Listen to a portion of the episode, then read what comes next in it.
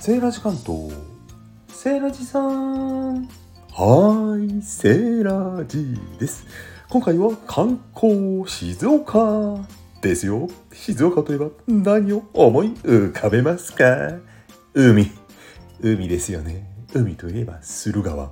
駿河湾といえば深い。深いといえば深海。深海といえば長いねセーラさん。何が言いたいの？もうちょっとだったのに。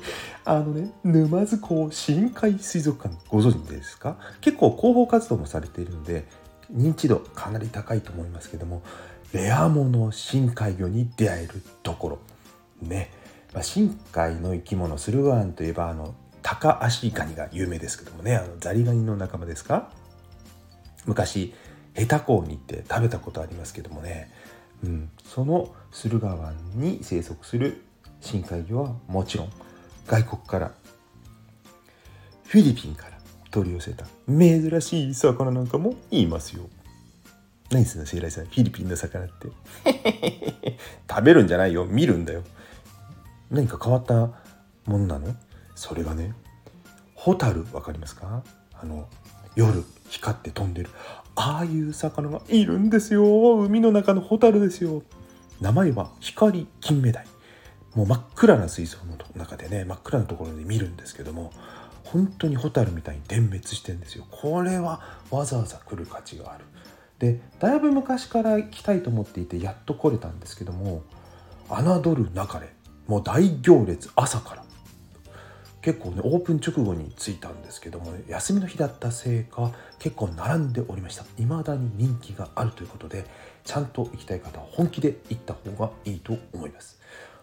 深海魚いろいろあって見どころも多いんですけどもあともう一つねネタで話すとすればシーラカンスですよ。シーラカンス。名前は知ってる。形も見たことある。でもどうやって泳ぐかとか謎だったみたいですね。あのヒレとかいっぱいあるじゃないですか。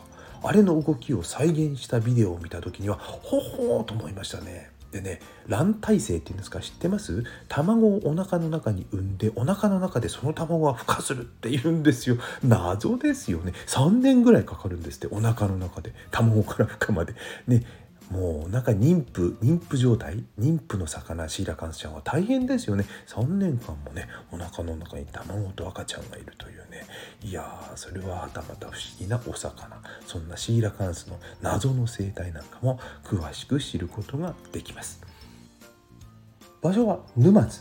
沼津港ですね。結構お土産屋さん飲食店もたくさんありますのでゆっくりと半日1日かけて楽しめるエリアでございます。